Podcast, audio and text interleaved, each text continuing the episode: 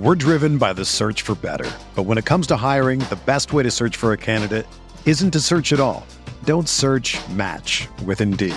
Indeed is your matching and hiring platform with over 350 million global monthly visitors, according to Indeed data, and a matching engine that helps you find quality candidates fast. Ditch the busy work. Use Indeed for scheduling, screening, and messaging so you can connect with candidates faster.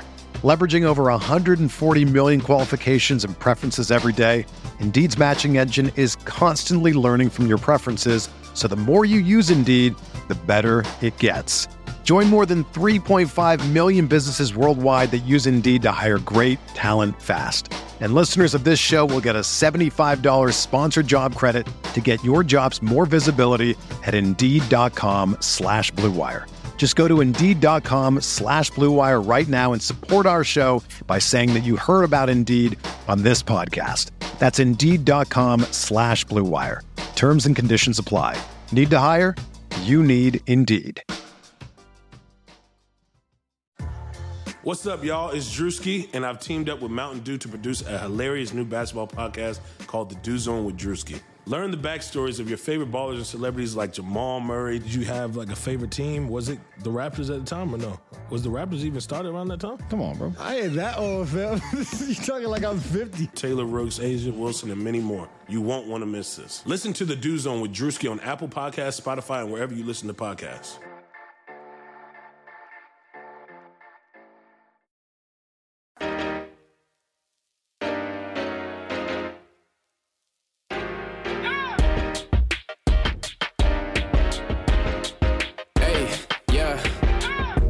Like Kobe in the fourth quarter. This is the Dane Moore NBA podcast brought to you by Blue Wire Podcasts. And that was the fourth one, a 135 117 loss to the Portland Trailblazers. This Timberwolves team has now lost all six games since Karl Anthony Towns got hurt, but this was the fourth one that was neither productive nor informative. It was the same as the Lakers loss, the same as the Clippers loss, and the same as the Wizards loss, and that it was a broken game before halftime. The difference is that those those three losses were the first three games following inj- injury. And because of that, there was there was a I think a reasonable lens to look through that that forgave those blowouts to some degree. You know, they were in those games they were needing to pivot midstream on the road. They needed to have put together a whole different sort of system and style of play in the absence of KAT, sure, all of that. But then you had the two games that moved in the right direction against Denver and by right direction, I mean we're we're using a pretty generously low bar. They were still pretty big losses there too. What's concerning about this loss is that it suggests a regression from that bar. This was worse than the Denver games. And and again, the expectation is not wins. The expectation is is to be an understandably normal bad team without KAT. Just stay within one standard deviation of bad team. That's a reasonable expectation. And again, as we've talked about, why this is important is that it's important because you can't lose the season. Losing the season is a far greater loss than one bad beat or even an injury. Those because those things are baked into reasonable expectations. They're they're baked into the big picture plan. But losing in a way that suggests winning is nowhere near well that I mean that brings the the big picture into question because it brings the season as a whole into question. You know, you lose the season and you're hacking into a big piece of the big picture plan. That's dangerous. There, there should be a sense of urgency that surrounds the idea of this team needing to not have lost 15 consecutive games by the time KAT comes back. And, you know, and just the, the sense from quote unquote being around the team via, via Zoom, it, to me, it seems like, at least in their public commentary, that Ricky Rubio seems like the only player on this roster with that sense of urgency.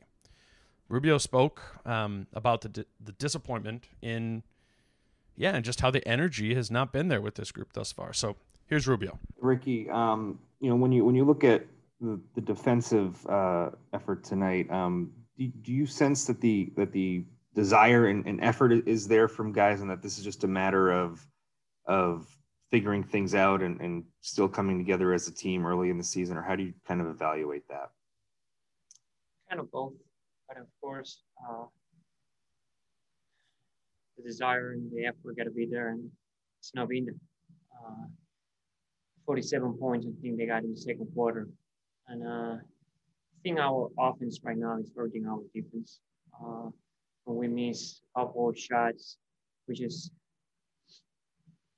lose the energy, and uh, that can't happen. And when we take bad shots, that affect our defense too. I think that transition in the second quarter really was a killer for us, and um, we got to get better. Of course, we we got to learn, um, but the effort got to be there every time. If I see guys diving on the floor, I wouldn't say nothing, but um, it's hard to see that, and it's on us to really bring it every night. Ryan and Gersson have you know made a lot about trying to build a, a winning culture here, and, and they, they preach a lot about how that's done on a day to day basis. Um, when when you do those kind of things and you go through stretches like this where you, you lose six in a row and, and some of them are are blowouts, it, it, how hard is it to, to kind of keep the faith in, in the process of what you're doing on a day to day basis? Super hard. Uh, at the end of the day, I think experience gives me the we keep working hard, things will work out. But um, of course, when you're like two, three years in the league, you don't see that. Uh, but that being said, uh, we gotta get better. We gotta better, get better now, and and of course, uh, it's a process. And you go through a lot of up and downs, but um, last six games, there's not a lot to take, and um, we started the season really well, and then KAT went down, and it seems like we don't find our rhythm without him. Uh, and we got to figure out sooner or later. What Rubio said there at the end is what I'm thinking is most concerning. That there just isn't a whole lot to take from these six games. That's what I'm saying. I mean, he didn't he didn't talk about needing to win and needing to win now. His words were he talked about needing to get better and needing to get better now. That's what isn't happening with this team this loss suggests that they've they haven't gotten better over the two weeks that KAT's been out. So, so I think that's the place to start here tonight. Let, let's talk about specifically what needs to get better right now. And and from this game, the answer was a theme that had been there prior, and that's the defense. The expectation for the defense should be that it was better than it was tonight. As Rubio alluded to, the defense just completely shattered in the second quarter. They gave up 47 points. So the question is, how did that happen? Why did that happen? Well, just in general in basketball, when when a quarter of that size happened, it's always be, it's almost always because the offensive team has found one thing that's just bulletproof. You know, you think about oftentimes it's it's just one player who's shooting lights out, right? And the team is just running pin down after pin down, action after action for like a Clay or a Steph, and they have a 30 plus point quarter because all they need is a little bit of room and space for the shot, and you can just you can manufacture that offensively in the NBA. Well, tonight in Portland in that second quarter for, for Portland, it was it was pick and roll game. That was bulletproof. The Blazers relentlessly attacked the Wolves with Lillard and Nurkic pick and rolls because that action was unbreakable. You know, to score that much, you have to do it over and over again. And they did. I, I just went back and I watched Portland's offensive possessions from that quarter, and I'm telling you, it was pocket pass after pocket pass from Lillard to Nurkic. And when they ran it, it literally never didn't work. What's concerning here for me was that this was evoked a similar emotion from from last season with the Wolves defense where it broke down against pick and roll game often last year, right? It, it was the it was the same thing over and over again where KAT at Treveon Graham would be defending a pick and roll, just the two of them, and they would get picked apart while the other three defenders stayed home. Schematically, for me last year, that's what I think I struggled with most was that eh, that was really frustrating because that scheme of trying to defend pick and rolls with just two defenders, it just almost felt like arrogant. Just the, the idea that KAT and Graham were ever going to be able to handle that action, just the two of them, was naive particularly against a dynamic pick and roll duo. And we, we saw that again tonight. I mean, I, I remember one fourth quarter last season at Target Center where where it was another dynamic pick and roll duo like Lillard and Nurkic. It was Malcolm Brogdon and Domantas Sabonis, and they ran pick and roll over and over again down to the final possession of the game. Where I don't know if you guys remember this, but but Brogdon hit the game winner on a little pick and roll action with between him and Sabonis. It was just that night the Wolves would always just drop KAT back, and Graham could never recover around the screen. And I remember after that game asking Saunders about whether or not that was, know, how they wanted to defend that pick and roll against Indiana, and he said yes. You know, he said that was their scheme. It was their scheme. It was their baseline pick and roll scheme where they would try and defend pick and rolls with two without a third man tagging the pick and roll and bringing help.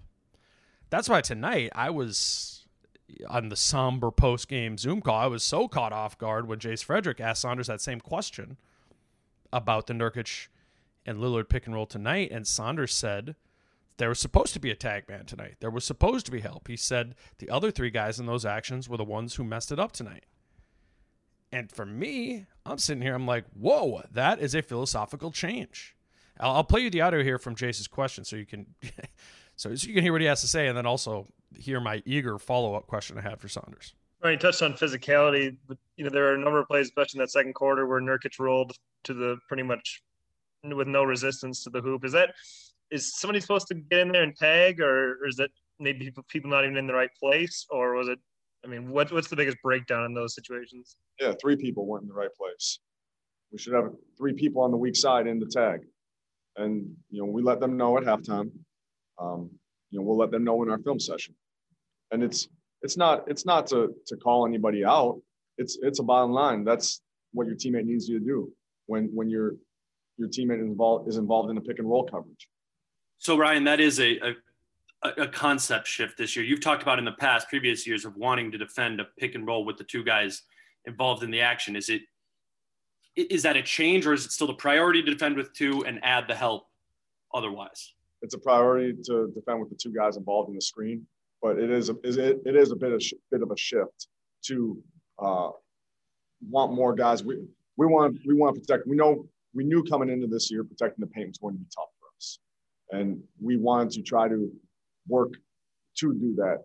We're not doing a good job of it right now, um, but we're going to keep staying on guys about about being in, about um, showing a crowd. So plays like like those Nurkic plays that that Jay spoke on don't happen. Now, did it work? No, but that was an adjust an adjustment by Saunders that I think was a good adjustment. That's a good adjustment in scheme given the roster that you have. Is it working? Well, no, but th- they aren't executing th- this coverage either. We're, we're going to have the whole Saunders conversation here in a second, but I just want to point this out that this is noteworthy, that this is a departure from the quote unquote solid is enough Vanterpool strategy. Saunders literally said tonight, you just heard it. He said the quiet things out loud. He said, you are seeing a shift. He acknowledged they don't have the roster, even from the beginning of the year with KAT, to be able to shore up the interior with one player. And this change has been happening all year. We've seen it. The defense was David Vanterpool's last season. We know that, right? Because the defensive scheme that the Wolves ran last year was the exact same one Vanterpool ran in Portland when he was their defensive coordinator. Well, it for one reason or not or another that didn't work here last year and we've seen Saunders depart from that conservative nature and really mix things up all year a diversity of pick and roll coverages the usage of zones multiple different types of zones we've seen non-traditional defensive matchups we're we are just my point is that we are seeing a different defense this season obviously i'm not crowning that defense it's been bad they just gave up 47 damn points in a quarter but what i'm saying is that the tactics are different with KAT or without KAT. They've been they've been different this year. Noteworthy because what this team is defensively for this season, we can now put on Saunders and not say, "Oh, that's Vanterpool's side of the ball." And in my opinion, that's fair to do. From what I've been able to watch, what you've been able to watch in these games, it looks different on the floor. And in some of the conversations I've had with people, it's been pointed out to me that the, defensive scheme has changed this year. Ryan Saunders' new defense is it is similarly ineffective to last season's, but it is new. It is a new defensive scheme. So that that that is an important part of this whole assessing Saunders, you know, conversation. And we're going to do that here in a second. But let's take a quick break.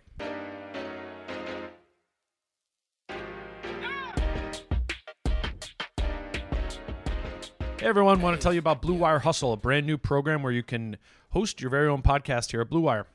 Hustle was created to give everyone the opportunity to take their podcast to the next level, or if you want to host a podcast and just don't know where to start, Hustle is the perfect place for you. As part of the program, you'll receive cover art for your pod, Q&As with Blue Wire podcasters, access to our community Discord, and an e-learning course full of uh, tips and tricks that we all use. On top of that, we'll get your show pushed out to Apple, Spotify, Google, Stitcher, all those listening platforms. And what I can tell you from my own experience is it costs more than $15 a month to host your own podcast.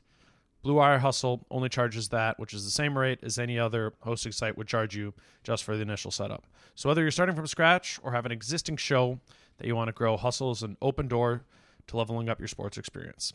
Acceptance into the program is limited, so get your application in today. To apply, go to bwhustle.com slash join. Check out the description box to find out more. That's bwhustle.com slash join. So yeah, let's do this. Let's talk about Ryan Saunders. I see it. I get the emails. I hear many of you on Twitter, you're fed up with Saunders. And in the sense that this team keeps getting smacked game after game, I you know, I understand your frustration. That's that's what people do. They assess situations and they assign blame. What, what I want to do is is assign blame accordingly. I want to try and assess specifics or you know parse them, apply some context. You know, acknowledge what element elements of this I feel can be put on Saunders, what elements I feel can't be put on Saunders, and acknowledge also what elements of his coaching I've actually liked. Coaching, none of these coaching things are ever black and white. It's just, it's not just, coaching isn't you're just good or you're bad based on your effectiveness. I mean, the Timberwolves had a better defense than the San Antonio Spurs last year. Does that mean Saunders and Vanterpool were better defensive coaches than Gregg Popovich? or are? No, of course not.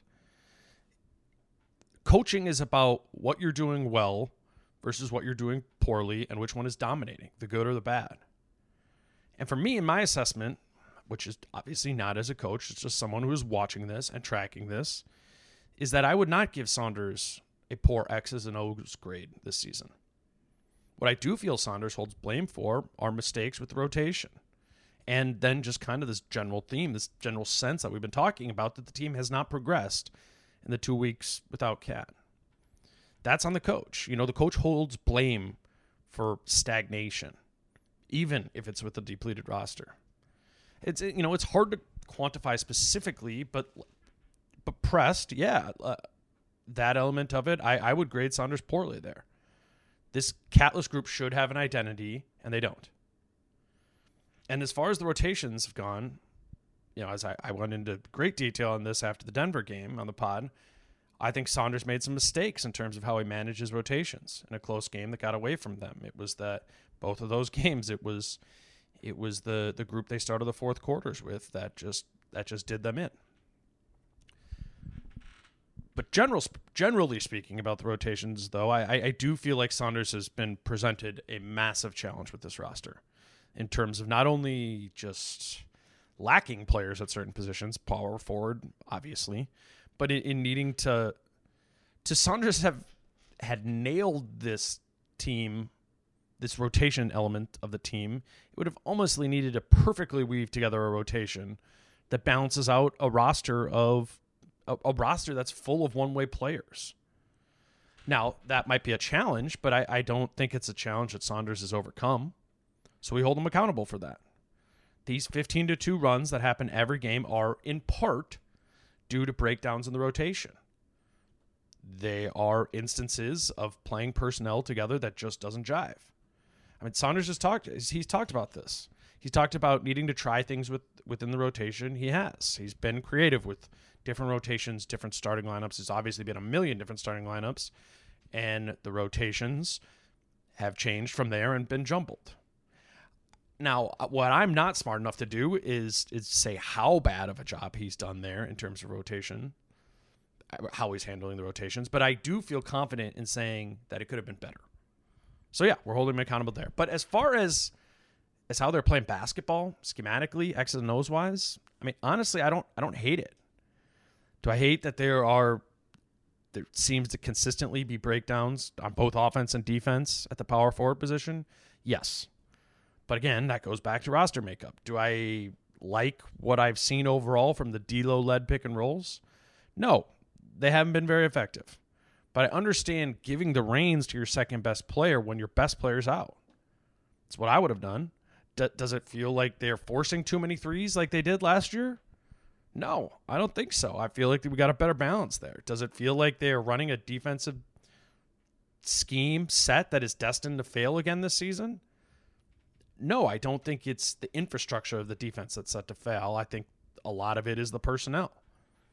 I'm not crowning Ryan Saunders for any of that, but I am going to acknowledge that there have been positives, and I don't know how many of those I could have listed off last year. For me, Saunders deserves to get the chance to see an extended run of time with both KAT and D'Lo healthy. I, I do not see the logic in firing him prior to that. I think that would actually be a bad idea. You would still need to play the games without Saunders and a, a new coach that just yelled more at the players. You wouldn't fix that. The the whole shaking things up narrative. I don't. Do you really think that this this group right now, if shaken up, would start winning? No. Let the thing that can fix this team is both KAT and D'Lo being healthy and operating, and the two of them operating within the confines of a system on both sides of the ball that empowers them and empowers them while surrounded by competent role players. Let's see that play out. It sucks it's indefinite and we don't know when that is. But as far as assessing Saunders in that, Saunders has literally never had that for more than two games ever. Now, the challenge for Saunders and for this team as a whole, again, is this interim period. Yes, KAT is out indefinitely. For Saunders, he needs he needs this group to compete in the interim period. Otherwise, failure will almost be inevitable when KAT returns. But the next four games are at home two against San Antonio and two against Memphis. They need to come out of those four games with a semblance of an identity. The identity of of a team that on a good night can get a win. That's the low bar for this injury riddled team. We got to see if it plays out. I will be back after that first game against San Antonio on Saturday night. Hopefully, Josh Okogie will be back and a piece of this scheme puzzle, rotation puzzle, the identity as a whole. He's hopefully he'll be back in the mix. And and you know what? Maybe that'll change things. I, I think Josh Okogie would have had a pretty big impact tonight against Damian Lillard and the Portland Trailblazers. But we will see. I'm done guessing on any injuries with this team. I just do think that these. We're driven by the search for better. But when it comes to hiring, the best way to search for a candidate isn't to search at all. Don't search match with Indeed. Indeed is your matching and hiring platform with over 350 million global monthly visitors, according to Indeed data and a matching engine that helps you find quality candidates fast. Ditch the busy work. Use Indeed for scheduling, screening, and messaging so you can connect with candidates faster. Leveraging over 140 million qualifications and preferences every day, Indeed's matching engine is constantly learning from your preferences, so the more you use Indeed, the better it gets. Join more than 3.5 million businesses worldwide that use Indeed to hire great talent fast. And listeners of this show will get a $75 sponsored job credit to get your jobs more visibility at Indeed.com slash BlueWire. Just go to Indeed.com slash BlueWire right now and support our show by saying that you heard about Indeed on this podcast. That's Indeed.com slash BlueWire. Terms and conditions apply. Need to hire? You need Indeed. Four games, these four home games, it's time for a sense of urgency with this team. That same energy that Rubio was talking with, like, that's got to be up and down the roster. No more games can happen that feel like a regression. The jig is up on that. Until Saturday, I am Dane. Talk to you then. Peace out. How I'm feeling, man, I hope it never stop, yeah. Green and so you can find me in the crowd, yeah, yeah. Don't let standards ever, ever bring you down, yeah. Hope you dancing like